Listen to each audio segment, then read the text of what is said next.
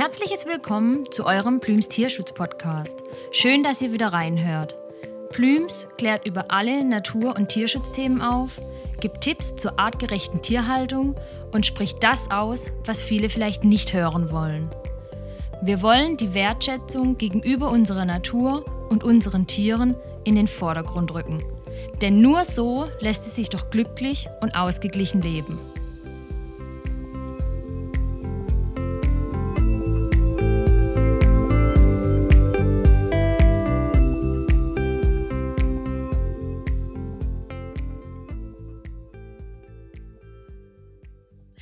Hallo, liebe Diana, richtig schön, dass es heute geklappt hat und du dir auch die Zeit genommen hast. Wir wollen ja heute etwas über die Kleintiere sprechen, also über die Kaninchen und Meerschweinchen und Co. Und natürlich auch über dich. Und da starten wir direkt mal mit, erzähl doch mal etwas über dich. Wer bist du und seit wann bist du denn Tierärztin? Ja, ich bin Diana Ruf. Ich bin tatsächlich jetzt ziemlich haargenau seit 20 Jahren Tierärztin. Habe ich neulich durch Zufall dran gedacht, dass meine Approbation jetzt gerade 20 Jahre her ist. Ja, doch, lange Zeit. Ich habe eine Kleintierpraxis. Wir behandeln Kleintiere, wobei, da muss ich jetzt gleich schon fast ein bisschen korrigierend eingreifen, denn mit Kleintieren sind in der Tiermedizin tatsächlich Hunde und Katzen gemeint.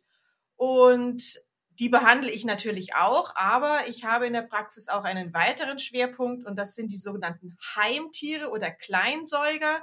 Und das sind dann eben vor allem Kaninchen und Meerschweinchen, aber auch Hamster, Mäuse, Ratten und all sowas.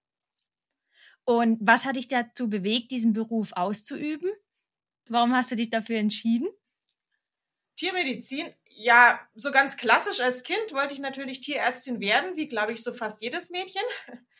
Und später hat sich das dann wirklich mehr so rational gewandelt. Zum einen hatte ich schon immer ein sehr, sehr großes Interesse an Biologie, an Physiologie, an Medizin, an Vorgängen im Körper, wie das alles funktioniert. Das hat mich schon immer total fasziniert und fand ich sehr, sehr spannend. Und dann habe ich natürlich schon immer Tiere gehabt, viele Tiere gehabt. Ähm, war gerne mit Tieren zusammen, habe mich auch gerne um Tiere gekümmert. Und die beiden Dinge zusammen, habe ich mir gedacht, da kommt ja eigentlich nur Tiermedizin in Frage. Und es ist auch wirklich mein Traumberuf. Also ich bereue diese Entscheidung nie. Ja, ist einfach schön, wenn man seinen Traum zum Beruf machen kann und dann auch so drin aufgeht. Du hast ja so vorher schon erwähnt, dass du auch das ein großes Augenmerk auf die Heimtiere und auf die Kleinsäuger gelegt hast äh, welche Tiere behandelt ihr denn in der Praxis dann hauptsächlich auch diese Heimtiere oder sagst du, du hast so das normale Klientel auch mit anderen? Und warum interessiert dich dieses Thema äh, Heimtiere, Kleinsäuger so, so arg? Genau. Ja, ähm, die erste Frage, wir behandeln als normale Kleintierpraxis das normale Standardklientel. Das sind vor allem Hunde und Katzen. Und in normalen Tierarztpraxen machen Heimtiere so 10 bis 20 Prozent aus. Bei uns ist es ein deutlich größerer Heimtieranteil, weil wir uns da eben drauf spezialisiert haben. Also ich denke, wir kommen so auf 50 Prozent bestimmt, ähm, die eben Kaninchen, Meerschweinchen und solche Tiere vom Gesamtpatienten gut ausmachen. Warum ich da einen Schwerpunkt gesetzt habe, zunächst mal habe ich auch schon immer einfach Kaninchen und Meerschweinchen gehabt. Schon als Kind haben mich diese Tierarten einfach total begeistert und fasziniert. Und im Studium lernt man über diese Tierarten nahezu nichts. Das hat mich dann doch sehr gewundert. Und man muss dann praktisch nach dem Studium selber schauen, wo man kriegt man die ganzen Informationen her, die man braucht, um diese Tierarten zu behandeln. Denn es ist gar nicht so einfach. Man kann nicht sagen, na ja, man kennt sich jetzt mit Hund und Katze aus. Das wird schon genauso für Kaninchen und Meerschweinchen und Ratte und Hamster funktionieren. Das tut es aber nicht. Diese Tierarten sind wirklich speziell. Im englischsprachigen Sprachraum werden die auch als Exotic Pets ähm, deklariert. Das heißt, ein normaler Tierarzt behandelt die gar nicht, sondern Kaninchen, Meerschweinchen und so werden in Praxen behandelt, wo eben auch zum Beispiel Schlangen oder ähm, Chamäleons behandelt werden. Also die sind wirklich Exoten und ähm, deswegen ist es gar nicht so einfach, mit dem normalen Uniwissen da zurechtzukommen. Das heißt, man braucht unbedingt mehr Wissen. Das habe ich mir dann angeeignet, am Anfang einfach aus Interesse und später immer mehr, weil ich gemerkt habe, wie schlecht tatsächlich die medizinische Versorgung von diesen Tierarten in Deutschland leider ist. Denn wenn man denn an der Uni nichts lernt darüber, dann kann man es halt einfach in der täglichen Praxis auch nicht ähm, auf diese Besonderheiten eingehen. Und diese Lücke versuche ich so ein bisschen zu füllen, ja. Aber so wie du jetzt gerade schon aufgegriffen hattest, ähm, dass der Teil Meerschweinchen und Co. im Studium gar nicht vorkommt, ähm, rein theoretisch ist das ja schon ähm, ziemlich, ja, wie soll ich sagen, ich finde es eigentlich schon schlimm, dass gerade dieser große Teil von Haustieren bei vielen Tierärzten einfach nicht, ähm, ja, von den Krankheiten her, von äh, was braucht das Tier, ähm, welche Symptome deuten auf welche Krankheit hin, gar nicht bekannt sind. Also ich meine, Hund und Katze sind beliebte Haustiere, aber Meerschweinchen, Degus, Chinchillas, Kaninchen doch auch. Warum, ähm, oder kannst du was dazu sagen, warum das einfach so ist, dass dieses Spektrum völlig irgendwie untergeht? Es hat sicher was einfach mit der, mit der Vergangenheit, mit der, mit der Geschichte zu tun und es ändert sich auch. Es ist so, dass vor 10, vor 20 Jahren kein Mensch auf die Idee gekommen wäre, mit seinem Kaninchen oder Meerschweinchen in der Tierarztpraxis wirklich Medizin haben zu wollen. Weil für fünf Mark damals gab es ein neues Meerschweinchen. Der Großteil der Heimtierhalter, also der Großteil der Kaninchen- und Meerschweinchenhalter, tickt tatsächlich immer noch so. Das muss man ganz offen sagen. Die meisten dieser Tiere leben in irgendwelchen Käfigen, in irgendwelchen Baracken vorm Haus, ähm, kriegen einmal am Tag ihr Futter reingeworfen oder wohnen im Kinderzimmer und ähm, sind als ähm, Spielzeug für die Kinder angeschafft worden. Als Familienmitglied, so wie es jetzt Hund und Katze sind, wird der Großteil dieser Tiere nicht gesehen. Und dadurch ist auch bei sehr vielen Haltern überhaupt nicht die Bereitschaft da, da Diagnostik und Therapie machen zu lassen, die natürlich Geld kostet. Darauf sozusagen, also auf diese Notwendigkeit, brauche ich überhaupt eine Medizin für Kaninchen und Meerschweinchen, will die überhaupt irgendjemand haben, ist das Studium ausgerichtet. Jetzt ändert sich das alles aber zum Glück. Ja, es ist ja ein Riesenumbruch da, gerade in den letzten Jahren. Es gibt immer mehr wirklich engagierte Tierhalter, die eine ganz enge Beziehung zu ihren Kaninchen, zu ihren Meerschweinchen, zu ihren Ratten haben. Und die wollen natürlich, dass ihre Tiere eine genauso gute Medizin bekommen wie Hunde oder Katzen. Und in diesem Umbruch hinein muss sich natürlich auch die Tiermedizin umstellen und die stellt sich um. Das geht nicht von heute auf morgen, aber es tut sich was ähm, waren die, die ähm, Vorträge über die kleinen Heimtiere vor fünf Jahren bei einem großen Tierarztkongress noch im kleinsten Kongressraum, den es da gab, mussten die im Jahr drauf schon im größeren Kongressraum sein? Und der ist aus allen Nähten gequollen. Und im Jahr drauf war der Raum noch größer und zwar auch wieder überbelegt. Also da tut sich gerade in den letzten Jahren unheimlich viel bei den Tierhaltern. Und dadurch, weil die Tierhalter in die Praxen gehen und sagen, hallo, ich will aber bitte für mein Meerschweinchen jetzt auch eine gescheite Medizin haben. Und dadurch ändert sich auch was in der Tiermedizin und immer mehr Tierärzte sehen ein, dass es Sinn macht, sich da auszukennen. Denn es macht keinen Sinn, sich mit der Medizin von Kaninchen auszukennen, wenn man sie gar nicht anwenden kann, weil jeder Kaninchenhalter immer sagt, nö, also das möchte ich jetzt nicht, dass sie machen, das kostet mir ja viel zu viel. Ja klar, zum Glück wie du gerade eben gesagt hast, ist dieses Umdenken mittlerweile äh, im Kommen und man merkt es auch immer mehr. Und es ist ja auch wichtig, dass auch diese Tiere eben auch ihre Lobby kriegen, gerade was das Medizinische angeht. Und wenn die jetzt zu dir in die Praxis kommen, was sind denn so die häufigsten äh, oder die typischsten Krankheiten, mit denen gerade so Heimtiere, Meerschweinchen, Kaninchen und Co. zu tun haben? Das sind zwei ganz große Komplexe. Das sind einmal die Zahnprobleme und das andere sind Verdauungsbeschwerden im, im weitesten Sinn. Das sind die zwei Hauptprobleme Probleme, die zwei Hauptanfälligkeiten, gerade jetzt von Kaninchen und Meerschweinchen, die haben einfach ein extrem spezialisiertes Gebiss, ganz was Besonderes und haben auch eine sehr spezielle und sehr besondere Verdauung, haben dadurch sehr hohe Ansprüche an ihre Fütterung und an ihre Haltung. Und wenn diesen Ansprüchen einfach nicht ausreichend Genüge getan wird, dann werden die da sehr, sehr schnell krank. Ähm, wenn jetzt zum Beispiel so ein Patientenbesitzer zu dir in die Praxis kommt ähm, und du merkst ihm schon an, das Kaninchen hat jetzt in acht Jahren vielleicht das erste Mal einen Tierarzt gesehen. Und ähm, er war jetzt einfach bereit, ähm, das Tier mal einer Praxis vorzustellen. Sind die Menschen dahinter beratungsresistent oder wollen sie da wirklich dem Tier helfen? Oder wie schätzt ihr das ein oder wie erlebt ihr das tagtäglich im Alltag? Das ist extrem unterschiedlich. Prinzipiell gehe ich immer davon aus, wenn jemand mit seinem Tier zu mir kommt, dann sucht er ja Hilfe für das Tier. Das ist ja schon mal der allererste Schritt und das ist ja, ist ja prima. Und da kann man ja anknüpfen. Und dann muss man einfach einen Weg finden. Man muss einen Weg finden, um dem Tier möglichst Leiden zu ersparen. Das heißt, das Wohl des Tieres steht immer im Mittelpunkt unserer Beratung und auch unseres Tuns. Aber natürlich muss der Tierhalter irgendwo mitziehen. Weil wenn der überhaupt nicht mitzieht, sind mir als Tierarzt natürlich irgendwo auch die Hände gebunden. Im Extremfall haben wir immer mal wieder Kaninchen springt irgendwo runter, bricht sich den Oberschenkel, die Leute kommen, man sagt, ja, Oberschenkelfraktur, das muss richtig ähm, chirurgisch versorgt werden mit Platten und Schrauben und, und so weiter, kostet so und so viel 100 Euro und dann sagen die Leute, nee, das ist es mir nicht wert.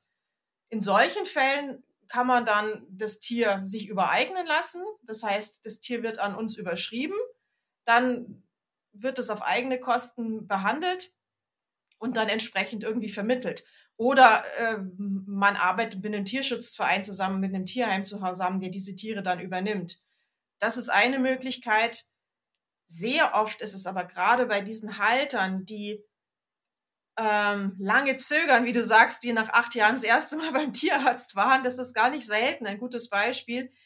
Die kommen ja dann wenn sie das Gefühl haben, jetzt muss ich wirklich gehen, jetzt geht's nicht anders. Und Meerschweinchen und Kaninchen sind als Beutetiere ganz große Verstecker ihrer Symptome. Die zeigen nicht, dass die krank sind. Das heißt, wenn ein Tierhalter, der jetzt nicht sonderlich engagiert ist, wenn das wäre, dann wäre er ja zumindest mal beim Impfen gewesen oder sowas. Also wenn ein Tierhalter, der sowieso nicht sehr engagiert ist, nach acht Jahren dann mal mit seinem Kaninchen kommt, dann kann man davon ausgehen, wenn der merkt, da fehlt was, dass es bei diesem Kaninchen wirklich, ähm, dass da wirklich größere Probleme vorliegen. Und das Bittere ist, in gar nicht wenigen Fällen bleibt uns dann wirklich nur noch im besten Fall eine palliative Behandlung. Im schlimmsten Fall müssen wir raten, das Tier wirklich gleich einzuschläfern, weil es wirklich massiv leidet. Das Elend dieser Tiere in deutschen Kinderzimmern, Stellen und so weiter, ist wirklich unbeschreiblich. Natürlich, es gibt ganz, ganz viele Superhalter, die sind wahnsinnig engagiert und das ähm, ist eine ganz tolle, große, wachsende Community, die sich auch super auskennt und sich da reinhängt und alle, die würden alles für ihr Tier tun. Aber ähm, es gibt eben wirklich auch noch diese Einstellung, naja, ist halt nur ein Hase. Ja, und wie du es auch gerade schon angeschnitten hattest, ähm, es gibt die Kinderzimmertiere und ähm, wir finden es zum Beispiel auch ziemlich schade oder auch, ja, eigentlich ziemlich schrecklich, dass sich manche Menschen vor der Anschaffung überhaupt nicht Gedanken dazu machen, ähm, wie kann das Tier gehalten werden, habe ich die Zeit dazu, ähm, mache ich das acht oder zehn Jahre oder auch länger mit, ähm, kann ich die Kosten ähm, aufbringen, wo mich da monatlich ähm, erhaschen, sei es jetzt Einstreu, sei es Frischfutter, sei es Tierarztkosten, wo unerwartet auftreten können. Und das ist ja eigentlich das Schlimme, weil die Kleintiere, die leiden ja wirklich leise vor sich hin. Ne? Ähm, kannst du vielleicht noch was dazu sagen, wie viel, also im Schnitt, wie viel vernachlässigte oder auch falsch gehaltene Tiere du so im Monat auf dem Tisch hast? Hm. Das kann ich so gar nicht sagen, weil ich glaube, der Großteil dieser Tiere, die, der kommt gar nicht bis zu mir. Der liegt halt plötzlich, also plötzlich, tot im, tot im Stall, weil die einfach ihre Symptome verstecken. Die Symptome, die sie zeigen, sind für den Tierhalter so mild, dass er nicht reagiert. Und äh, bis er was merken würde, ist das Tier tatsächlich schon gestorben. Bei extrem vernachlässigten Tieren, denke ich, schämen sich die Tierhalter vielleicht auch und kommen dann gar nicht. Aber wir sehen schon regelmäßig. Wir sehen schon regelmäßig Tiere, wo wir wirklich, pff, da muss man da erstmal tief durchatmen und überlegen, was man jetzt sagt und wie man das sagt, weil wenn man den Besitzer jetzt völlig vor den Kopf stößt, ist dem Tier ja auch nicht geholfen. Irgendwie muss man ja trotzdem den Besitzer mit ins Boot holen, um da äh, für das Tier eine Besserung rauszuholen. Viele wissen es auch einfach nicht besser. Das hat man halt schon immer so gemacht. Und wie du auch sagst, viele informieren sich vorher nicht. Viele informieren sich eigentlich sogar, sogar zumindest so ein bisschen. Die fragen dann im Zoohandel nach oder lesen das Schild, was da neben diesem Stall im Zoohandel ist. Oder die lesen halt irgendein Buch, was halt zehn Jahre alt ist, wo halt auch unheimlich viele Fehlinformationen verbreitet werden. Es ist ja noch nicht so lange so präsent, welche wirklich großen Ansprüche an die Haltung diese Tierarten haben. Ich sage immer, die sind aufwendiger in der Haltung als Hund und Katze. Ja, und das sieht man auch immer sehr deutlich. Also gerade weil du jetzt auch Zoofachgeschäfte angesprochen hattest, es ist ja halt auch oftmals so, wie du sagst, dann informieren sie sich und man sieht ja diese Bandbreite an verschiedenen Trockenfutter, Leckerlis oder sonst irgendwas, was der, die, die, der ganze Markt äh, von sich schüttet. Und natürlich möchte man dann vielleicht der ein oder andere was Gutes tun und denkt, ah, dann nimmt man wie jetzt bei den Hunden da ein Leckerli mit und da. Aber was es halt für Konsequenzen und Folgen hat, fällt halt leider oftmals sehr schnell unter den Tisch. Dass sie sich halt einfach nicht dessen bewusst sind, was da noch mit, mit, mit, was da noch mit sich trägt und nach sich zieht. Kannst du uns eins von deinen schwersten oder schlimmsten Erlebnissen sagen, wo du sagst, das war so prägnant, dass es mir einfach den Schlaf raubt. Ja, in Erinnerung geblieben ist. Eines der schlimmsten Dinge war ein Meerschweinchenpärchen, die irgendwie durch unglückliche Umstände, es waren schon irgendwelche Kinderzimmer-Meerschweinchen, die waren dann aber über den Sommer irgendwo bei, bei Oma und Opa oder sowas, weil sie dann raus konnten, aber anscheinend haben sich Oma und Opa nicht, nicht richtig gekümmert. Diese Meerschweinchen waren beide so massiv mit Parasiten befallen, wie ich es noch nie gesehen hatte. Die hatten wirklich einen Zentimeter dick eine Schicht von, von, von, von Schuppen und Milben, Detritus auf der Haut. Die hatten keinen, kein Fell mehr, die waren nackt. Um den Mund war alles total verkrustet von diesen Milben und ähm, die waren völlig abgemagert, die waren viel zu leicht für ihr, für ihr Alter. Also das war wirklich sehr, sehr heftig. Das war wirklich sehr heftig, ja. Habt ihr dann in dem Fall auch ähm, die Besitzer darauf aufmerksam gemacht oder da auch mal, nennen Sie jetzt mal ein ernstes Wort mit denen gesprochen? Ja, selbstverständlich. Also ich habe wirklich gesagt, so, ich muss mir jetzt erstmal hinsetzen und muss jetzt erstmal nachdenken. Ich weiß jetzt gerade gar nicht, was ich sagen soll. Und ähm, die waren aber wirklich, ähm, also die eigentlichen Besitzer dann, nicht Oma und Opa, die waren dann wirklich sehr engagiert und, und sehr aufwendige Geschichte gewesen, diese, diese Meerschweinchen wieder gesund zu kriegen. Das war, die waren wirklich lebensbedrohlich erkrankt und die waren aber dann sehr engagiert und sehr einsichtig und ähm, das ist dann auch schön, wenn man sieht, wie man auch was erreichen kann und, und wie sich dann für diese Tiere die Lebensumstände wirklich deutlich, deutlich verbessern.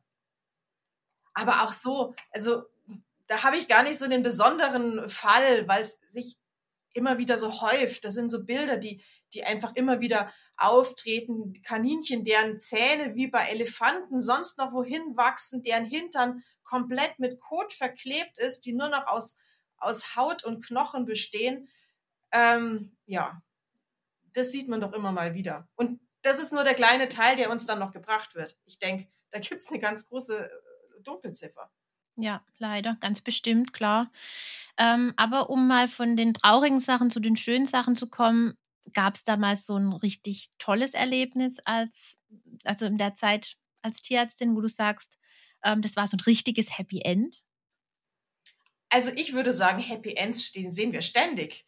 Das ist ja das Schöne. Wir sehen einfach Tiere, die wieder gesund werden, denen man helfen kann oder zumindest deren Leiden deutlich gelindert werden kann sehr viele Tiere haben ja schon eine lange Leidensgeschichte hinter sich, weil eben das Know-how einfach noch nicht so überall in jeder Praxis angekommen ist und weil die Tierbesitzer das halt auch nicht wissen. Wie wir es schon bei der Einleitung hatten, Kleintiere. Dann denkt man, ja, das ist eine Kleintierpraxis, das wird dann schon passen. Die Besitzer wissen das ja gar nicht, dass es da vielleicht noch Spezialisten gibt. Und da sehen wir immer wieder sehr, sehr dankbare Besitzer, die sagen, ja, so ist unser Tier noch nie untersucht worden kann ich denn immer gar nicht glauben, weil wir untersuchen die Tiere gar nicht anders wie jetzt Hund und Katze, aber wir untersuchen sie halt gründlich, so wie wir es eben mit jedem Patienten machen, der bei uns in die Praxis kommt. Ist natürlich jetzt bei einer Rennmaus ein bisschen schwieriger als bei einem Kaninchen, aber auch da kann man Untersuchungen machen, auch da kann man Diagnostik machen. Insofern sind es schon immer irgendwo Happy Ends, wenn man dann sieht, äh, die Leute haben endlich jemanden gefunden, der sie auch ernst nimmt in ihrer Sorge um das Tier. Ja, das ist dann natürlich auch schön, wenn man dann, auch wenn man auf der Suche ist als Tierhalter, dann auch dementsprechend den, äh, den Gegenpart zu finden, dass man das Gefühl hat, ernst genommen zu werden. Weil in vielen Praxen ist, wie du sagst, noch so, dass man eben dann doch mal kurz drüber gucken, am besten noch von etwas weiterer Distanz. Und dann ist es natürlich alles ein bisschen schwieriger. Wie, äh, was würdest du denn unseren Zuhörern äh, sagen? Was sind denn so die häufigsten Fehler bei der Kleintierhaltung? Also gerade speziell bei Meerschweinchen und Kaninchen. Also nicht nur in Form von der Haltung vom Käfig, sondern auch drumherum, was Ernährung, Bewegung und so weiter angeht. Also der Kardinalfehler schlechthin und sicherlich die Ursache für einen Großteil der Probleme, mit denen diese Tiere bei mir vorgestellt werden, ähm, ist die Fütterung habe es vorhin schon angesprochen, dass gerade Meerschweinchen, Kaninchen, Chinchillas, Degus, also also diese reinen Pflanzenfresser, ähm, die haben ein wahnsinnig spezialisiertes Gebiss, viel spezialisierter als jetzt unser Gebiss oder das von Hund oder Katze. Das ist von der Evolution wirklich ausgeklügelt bis aufs Letzte, um von extrem viel karger Kost leben zu können. Weil wenn man eben nur Blätter frisst den lieben langen Tag, dann ist das für ein Gebiss gar nicht so einfach. Es ist noch eine gewisse Belastung und man muss diese karge Kost möglichst perfekt aufschließen, möglichst perfekt zerkleinern und dann im weiteren Verlauf auch möglichst perfekt verdauen, um aus diesem Futter noch die letzte Kalorie rauszukitzeln. Und dieses perfekte Gebiss und diese perfekte Verdauung hat halt auf der anderen Seite den Nachteil, dass durch die Spezialisierung das alles auch sehr unflexibel ist. Ich sage in meinen Kursen oft, ja, die Kaninchen und Meerschweinchen, sind Fachidioten. Die kennen sich oder das Gebiss und die Verdauung kennt sich halt eigentlich nur mit dieser blättrigen Kost aus, auf die sie von der Evolution spezialisiert worden sind. Und wenn mal was ein bisschen ab vom Thema ist, dann sind diese Fachidioten überfordert, was sich dann eben in Krankheiten äußert. Zahn, Probleme sind nahezu immer fütterungsbedingt, Verdauungsstörungen sind nahezu immer fütterungsbedingt und da muss unheimlich viel noch Aufklärung ähm, geleistet werden, dass immer mehr Tiere immer besser gefüttert werden. Die Haltung, denke ich, das spricht sich mittlerweile ganz gut rum, dass Kaninchen Platz brauchen, dass Meerschweinchen Platz brauchen, weil das ja irgendwas ist, was man schon intuitiv richtig macht wenn man mal wirklich in sich hineinhört und so ein Kaninchen anschaut, dann, dann, dann merkt man doch schon, ohne irgendein Wissen zu haben, dass es nicht richtig sein kann, so ein Tier in einen Käfig zu sperren. Wenn man einmal ein Kaninchen gesehen hat, wie das springt und hüpft und Haken schlägt, also ich denke, da kann man viel nach dem Gefühl gehen, um es richtig zu machen. Das ist mittlerweile auch mit, mit Fakten unterlegt und wir haben da Zahlen und wir haben da auch ähm, Empfehlungen, wie es sein soll, eben sechs Quadratmeter dauerhaft zur Verfügung jetzt bei Kaninchen zum Beispiel. Bei der Fütterung ist es ein bisschen schwieriger. Wenn wir da nach unserem Gefühl gehen, gehen wir halt auch so ein bisschen nach dem Gefühl, was wir früher mal gelernt haben. Und wenn wir an Kaninchen denken, denken wir an Karotte. Und wenn wir an Meerschweinchen denken, denken wir an Haferflocken. Und dann haben wir, das habt ihr vorhin so schön ähm, angesprochen, natürlich diese tollen, bunten Regale in den Futtermittelhandlungen, wo man ja denkt, Mensch, da mache ich ja meinem Tier einen großen Gefallen, wenn ich da was kaufe. Also da brauchen wir ganz viel Aufklärung, weil die gesunde Fütterung total gegen unser Gefühl geht. Wir wollen verwöhnen, wir wollen es bunt machen, wir wollen es nahrhaft machen und das Gegenteil, schnöde, langweilige, immer gleiche grüne Kost ist eigentlich das Gesündeste. Und deswegen ähm, müssen wir da noch viel, viel aufklären, ja.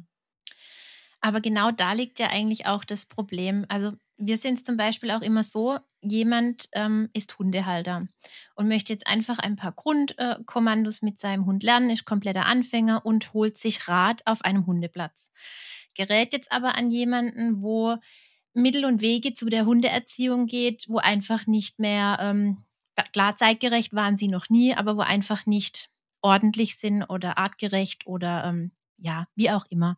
Jetzt geht aber der Kleintierhalter, indem er sich mal nicht intuitiv, sage ich mal, auf die Kleintierhaltung einstellen kann, weil er einfach zu weit weg von dem Thema ist und geht in eine Zoohandlung und wird dort beraten und ihm wird ein 1,20 Meter Käfig, ein für Hamster Plastiklaufrad, ähm, grün, blaue, lila, gelbe Drops empfohlen, dann gehört doch, muss man doch ehrlich mal sagen, dieses ganze Zeugs in diesen Läden verboten. Ja, da sprichst du ein wahres Wort. Mehr kann ich dazu nicht sagen. Aber wie würdest du jetzt zum Beispiel von deiner Sicht aus, was würdest du jedem Kleintierhalter raten, der sich jetzt fürs, also der, wo noch kein Kleintierhalter ist, der, wo sich jetzt einfach das erste Mal für die Haltung entscheidet? sich gut zu informieren und halt auch die richtigen Quellen zu finden.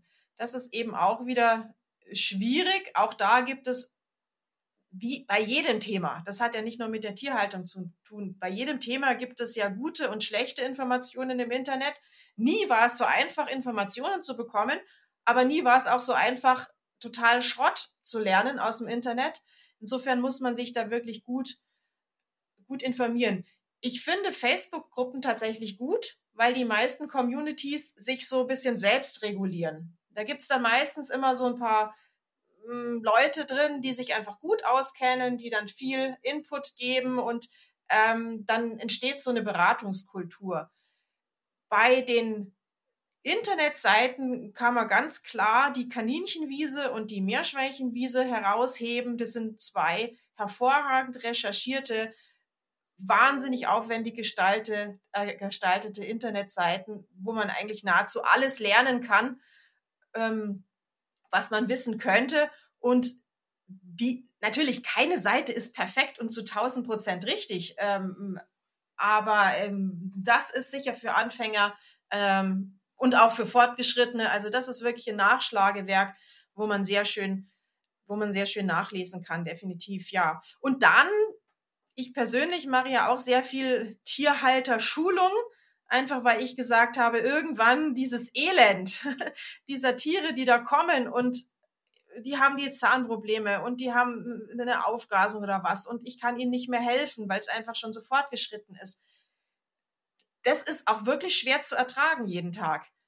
Und wenn das Erkrankungen sind, gegen die man nichts machen kann, gut, dann ist es so. Aber das sind ja alles vermeidbare Dinge oder der Großteil ist davon vermeidbar. Und dann habe ich gedacht, da, da muss man doch irgendwas tun. Und ich versuche deswegen in Präsenzseminaren, natürlich jetzt mit Corona schwierig, aber eben auch ganz viel in Webinaren, den Leuten ganz genau zu erklären, wie sie ihre Tiere füttern müssen, auf was sie achten müssen, auf was sie in der Früherkennung von Krankheiten achten müssen, damit wir einfach die Tiere viel, viel früher in den Praxen haben dass wir sie eben noch rechtzeitig behandeln können oder im Idealfall gar nicht behandeln müssen, weil die Haltung, weil die Fütterung so ideal ist, dass da eben einfach gar keine Erkrankungen entstehen. Das hast du uns äh, jetzt schon vorweggenommen. Da wollten wir jetzt nämlich gerade drauf anspielen. Du bietest ja ganz wundervolle Seminare an. Ähm, da haben wir ja selbst schon teilgenommen. Wir sind ja auch Kleintierhalter. Und ähm, wir wollten dich jetzt mal fragen, wie kann man denn, also für unsere Zuhörer fragen, wie kann man dir man bei dir ein Seminar buchen? Ähm, muss man da eine Voraussetzung mitbringen? Geht es ganz einfach? Wie, so, wie ist so der Kostenpunkt und welche Seminare bietest du generell also im Groben an? Ähm, also die Webinare, die jetzt ja vor allem laufen momentan durch Corona, die sich aber auch in gewisser Weise bewährt haben, weil man dann eben bestimmte einzelne Themen mal rauspicken kann und ganz ausführlich besprechen kann. Wir haben dann Themen wie eben ganz klassisch Fütterung, wo es wirklich dreieinhalb Stunden lang nur um Fütterung geht, wo wirklich ganz genau erklärt wird, was ist da drin und wie ist so ein Gebiss aufgebaut und warum brauchen die das und äh, was ist wie wichtig, weil wenn man das einmal verstanden hat, dann kann man das ganz anders umsetzen und man kann dann auch ähm, die Fütterung selber besser einordnen. Dann haben wir andere pauschale Themen, wie zum Beispiel Zahnmedizin, ein ganz großes Thema, auch ein ganz abendfüllendes Seminar, aber auch kleinere Sachen wie Pflege im Alter. Was mache ich, wenn mein Kaninchen alt wird? Ähm, Themen, Themen wie Schnupfen, Kaninchenschnupfen oder Enzephalitozoonose. Ganz wichtiges Seminar finde ich auch Vorsorge, Früherkennung und Erste Hilfe. Was muss man da einfach wissen als Meerschweinchenhalter, als Kaninchenhalter? Ähm, ich habe mich bei den Themen immer nach meinen Zuhörern gerichtet. Von denen kamen immer die Wünsche und die haben gesagt, ach, das fand ich jetzt super, das Thema, aber das Thema würde mich noch interessieren. Kannst du da was dazu machen? Also da habe ich eigentlich dann immer reagiert auf die, auf den Wissensdurst ähm, der Tierhalter und so äh, sind da mittlerweile sehr viele Themen entstanden. Bei den Webinaren braucht man einfach nur einen Computer oder ein Handy mit Internetzugang und dann klickt man auf den Zugangslink und gut. Also das ist eigentlich wirklich ähm, sehr einfach zu bedienen, würde ich jetzt mal so sagen. Wir sind ja jetzt alle sowieso Videokonferenzen geprobt und gewohnt. Ja, also wie gesagt, unsere Zuhörer können sich da immer gerne mal bei dir auf der Seite informieren und wir können bestimmt auch deutlich dazu sagen, egal wie lange man schon Kleintierhal äh, Heimtierhalter ist, es ist nie irgendwie zu spät, noch was Neues dazuzulernen, umzuswitchen oder sonst irgendwas. Wir haben auch evolutionsbedingt immer was dazugelernt und das trifft wahrscheinlich oder vor allem auch bei dem Zusammenspiel mit unseren Tieren noch mehr zu. Also da haben wir noch einiges an der Gesellschaft zu lernen. Ja, ansonsten ähm, sind wir jetzt eigentlich soweit mit unseren Fragen durch. Diana, gäbe es noch irgendwas, was du gern noch ergänzen möchtest, was wir noch vergessen hätten, was dir noch wichtig wäre? Nein, ich möchte mich eigentlich bedanken für eure Aufmerksamkeit für dieses Thema, weil je mehr diese Tierarten, die doch einfach immer noch ein bisschen in Vergessenheit sind und irgendwo in den Kinderzimmern vor sich hin siechen, je mehr ja, die Belange dieser Tierarten einfach in die Öffentlichkeit kommen, umso besser, weil umso mehr wissen die Leute, umso mehr lernen die Leute und ich glaube, es macht keiner wirklich bösartig, dass er seine Tiere vernachlässigt. Es ist viel Unwissenheit auch dabei. Und wenn man gut aufklärt, dann können vielleicht die Leute, die sagen, also den Aufwand ist es mir nicht wert, die holen sich dann vielleicht einfach diese Tiere gar nicht und die anderen halten sie besser oder verändern was an der Haltung. Ähm, ihr merkt schon, auch die Krankheitsvorsorge ist mir ja so wichtig, dass da einfach ähm, die Tiere nicht mehr so leiden müssen, weil das ist so frustrierend, wenn man die Kaninchen, die Meerschweinchen dann auf dem Behandlungstisch sitzen hat und man kann dann eigentlich wirklich nur noch sagen, also das ist eine ganz, ganz weit fortgeschrittene Erkrankung. Wären sie mal vor einem Jahr gekommen, sagt man dann natürlich nicht so, aber das ist wirklich bitter. Und das ist vor allem bei diesen Tierarten so. Und das zehrt auch an einem. Insofern freue ich mich wirklich, dass ihr dieses Thema ansprecht. Vielen Dank dafür. Und wir danken dir, ähm, dass es so tolle Tierärzte gibt wie dich. Und ähm, wir hoffen, dass wir uns ja irgendwann mal wieder hören. Und an unsere Zuhörer, bucht die Seminare, schlaut euch auf und tut so etwas Gutes für eure Kleinsten zu Hause oder auch noch für die, die es noch werden wollen.